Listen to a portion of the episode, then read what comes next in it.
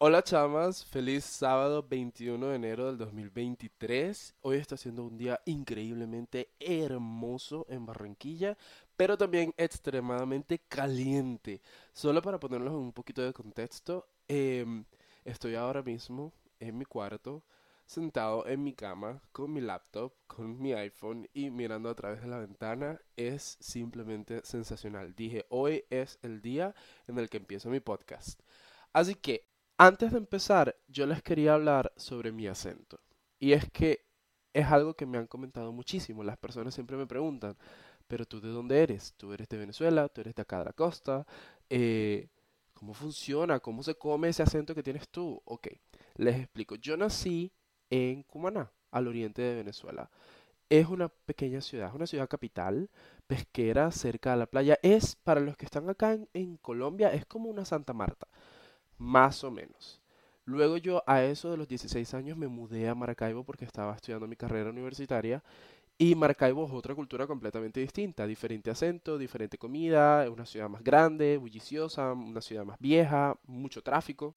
Y bueno, todo iba bien hasta que la Nación del Fuego atacó y por esas razones tuve que mudarme a Cartagena. Luego de vivir en Cartagena, recibí una propuesta laboral aquí en Barranquilla, me vine para acá, para Barranquilla, y he estado aquí desde entonces.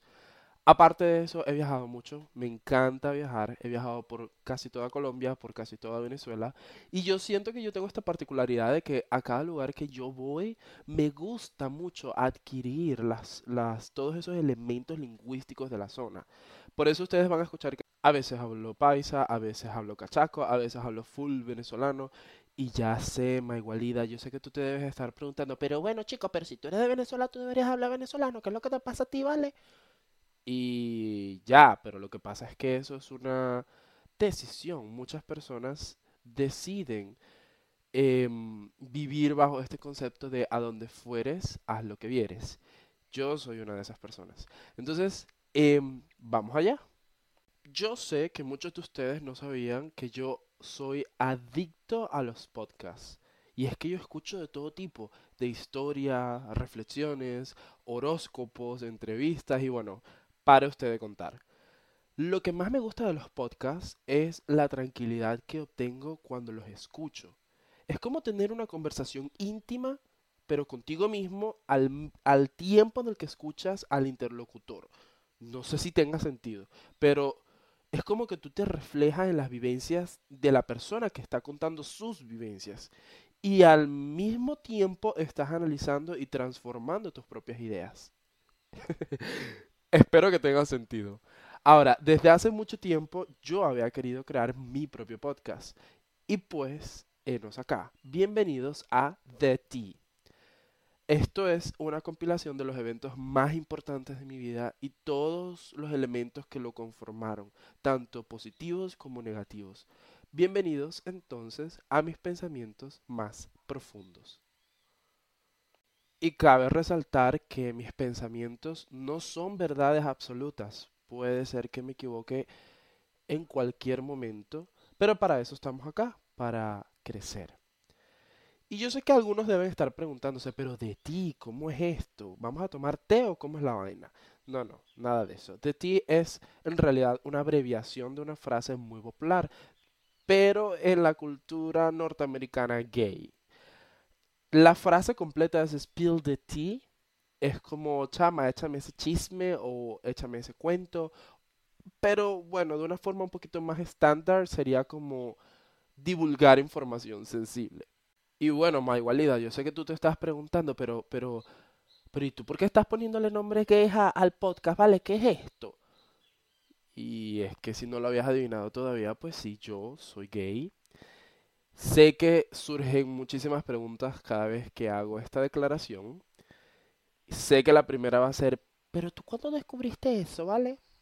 Mm, con todo el respeto del mundo, yo no siento que la sexualidad sea algo que uno descubre de la noche a la mañana.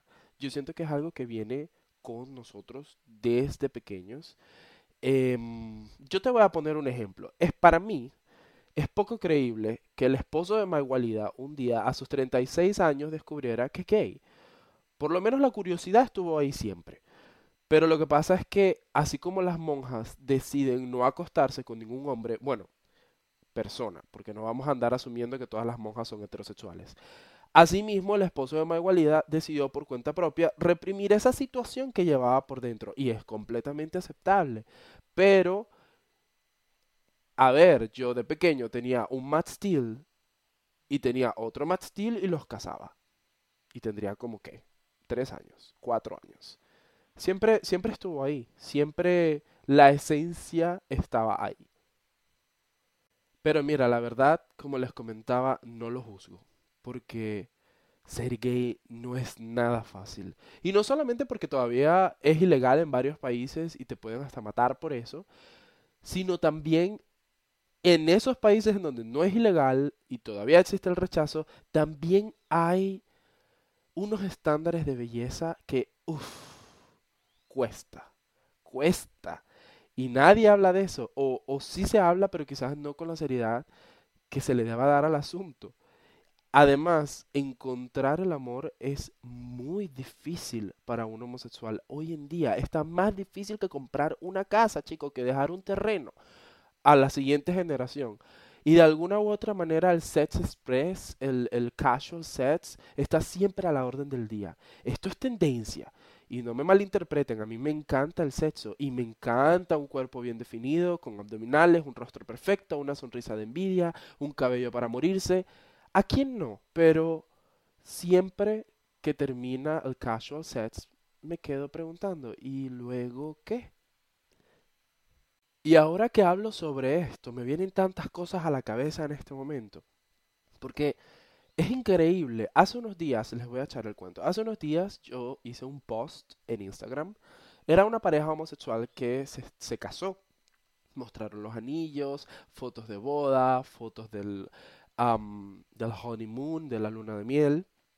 Y es increíble la cantidad de, de, homosexuales que me escribieron atacándome en el interno, como diciéndome, uy no, tú te quieres casar, uy no, qué horrible, Ahora lo que falta es que tú digas que tú quieres vivir con un hombre y que además de eso también quieres hijos. Tú lo que estás es loco. Y yo eh, no sé qué decir. No sé qué decir al respecto. Yo no sé qué decir al respecto porque esas son las mismas personas que luego me escriben a las 2 de la mañana. Porque estoy solo? Porque nadie me quiere? Porque no tengo novio? Malditos hombres. Entonces está como esta dualidad. O quieres algo serio más igualdad o no quieres una verga. Y es que les juro que yo no entiendo este mundo en el que yo habito. Chico, pero si tú no quieres estar con nadie, no, no te ves siendo exclusivo, no te ves en una relación, no te ves planeando un futuro, ¿para qué vas a estar llorando porque alguien no te para bolas? ¿Por qué te afecta eso? Eso ya es ego, chico, eso no es ni siquiera una necesidad amorosa. Yo pienso, si tú vas a decidir que no quieres estar con nadie, asume tu barranco, chico. Que no esté te dando luego la crisis existencial y que le andes jodiendo la vida a la gente y bloqueándolas y haciéndoles un drama. But anyways, es simplemente lo que pienso. De vuelta a la parte de encontrar el amor, wow. Quizás, lo he dicho un par de veces, sí, es, está, está difícil. Está difícil. Y es porque hoy en día está esta moda de que todos pretendemos que no nos importa nadie. No, yo no necesito de nadie. ¿Para qué yo le voy a demostrar que yo lo quiero? Él tiene que saber que yo lo quiero. Como que si las demás personas fuéramos adivinos. Eh, todos queremos ser fríos de corazón y todos queremos ser malos como Merlina y únicos y diferentes. Pero en realidad yo siento que ni siquiera es nuestra culpa, ¿saben? Yo siento que es porque como nosotros somos los hijos de las familias disfuncionales, y además mi generación, no les voy a decir mi edad, pero está entre 20 y 30, mi generación es la que más altos índices de divorcio tuvo. Un viernes normal para mí era que mi papá se fuera con sus panas a beberse sus birras, o sea, sus cervezas, y no llegaba sino hasta el otro día. ¿Y dónde quedaba yo? En el trabajo con mi mamá, en el hospital, porque mi mamá es médico, y haciendo una maqueta para el día siguiente, preparando la exposición con mi mamá, la enfermera y la, y la señora, la camarera que trabajaba con, con con mi mamá. Esa, esa, ese sentimiento de injusticia fue una, una semilla que se plantó dentro de todos nosotros. La desigualdad entre los roles paternos y los roles maternos y el abuso en las relaciones. de, de las relaciones familiares. Es algo que quizás mi generación experimentó de primera mano y a diferencia a las generaciones pasadas, nosotros tuvimos como que lo tomamos para nosotros y nosotros crecimos con este pensamiento, yo no me voy a dejar joder. De hecho, siento que todos hemos escuchado en algún momento a algún pariente decir, mijo, tú tienes que ser más inteligente. Tú no estás viendo cómo dejaron a tu prima preñada a los 17. O el que te dice, el vivo vive del bobo. O el que te dice, póngase las pilas. Y eso yo siento que poco a poco fue aniquilando el deseo de estar con otra persona desde adentro, desde la parte psicológica. Porque ahora se siente como apoyar a otra persona es dejar de apoyarme a mí. Y yo prefiero apoyarme a mí no está ese balance en cuánto puedo dar yo y cuánto debo recibir. Otra de las razones que se me vienen a la mente es el tema de la cultura social media.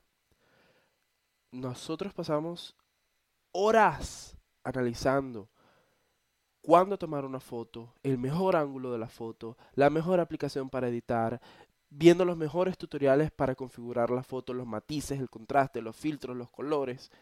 Cada centímetro de un post tiene que ser ideado, planeado, organizado hasta que se lleva a cabo. Caption perfecto de la canción trendy, del mejor salmo, momento del día perfecto para el mayor flujo de likes. Ahora, imagínense si contabilizáramos ese tiempo. ¿Cómo cuánto podríamos tardar en promedio para hacer un post?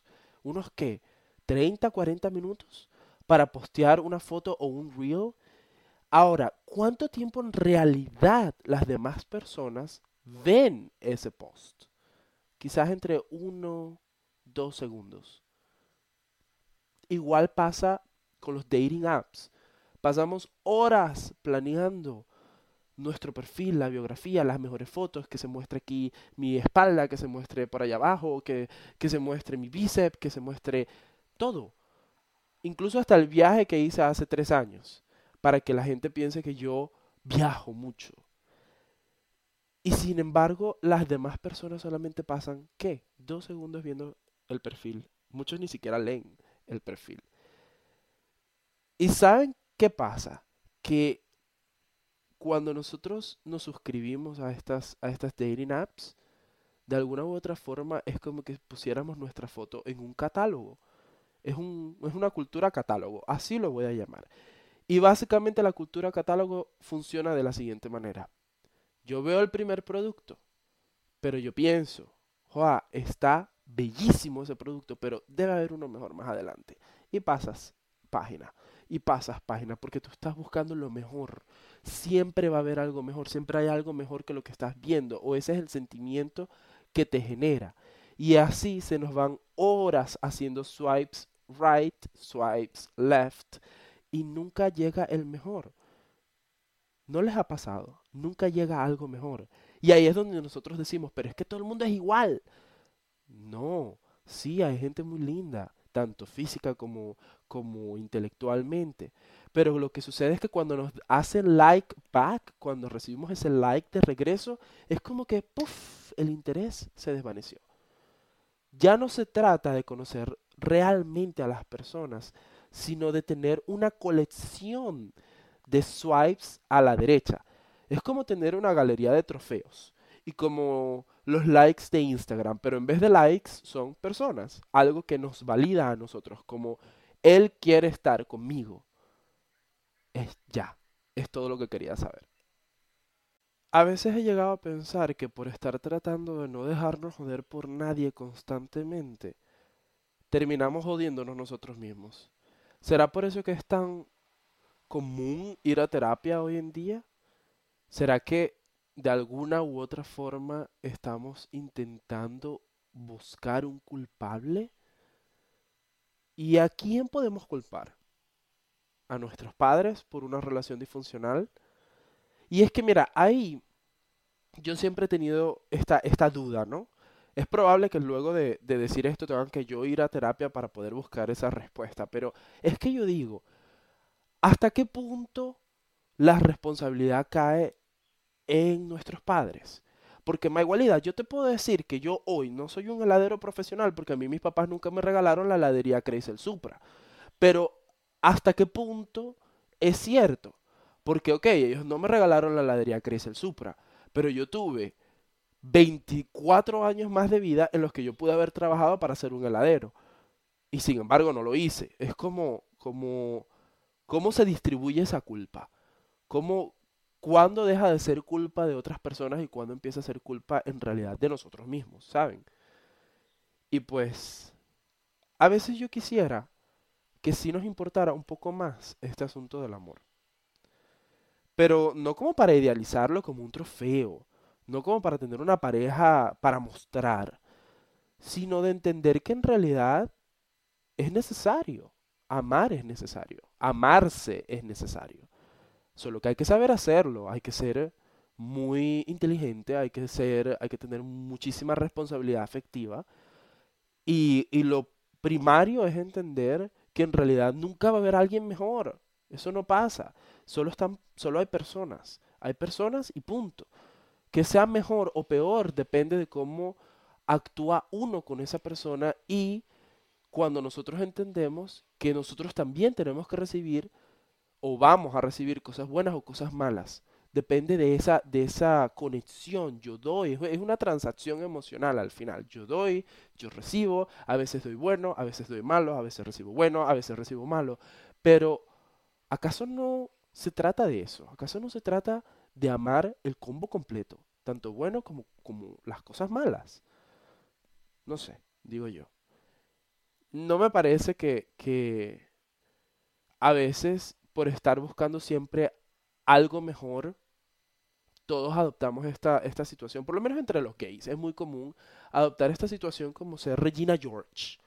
Saben, la, la chica de, de, la película Chicas Pesadas, Mean Girls en inglés.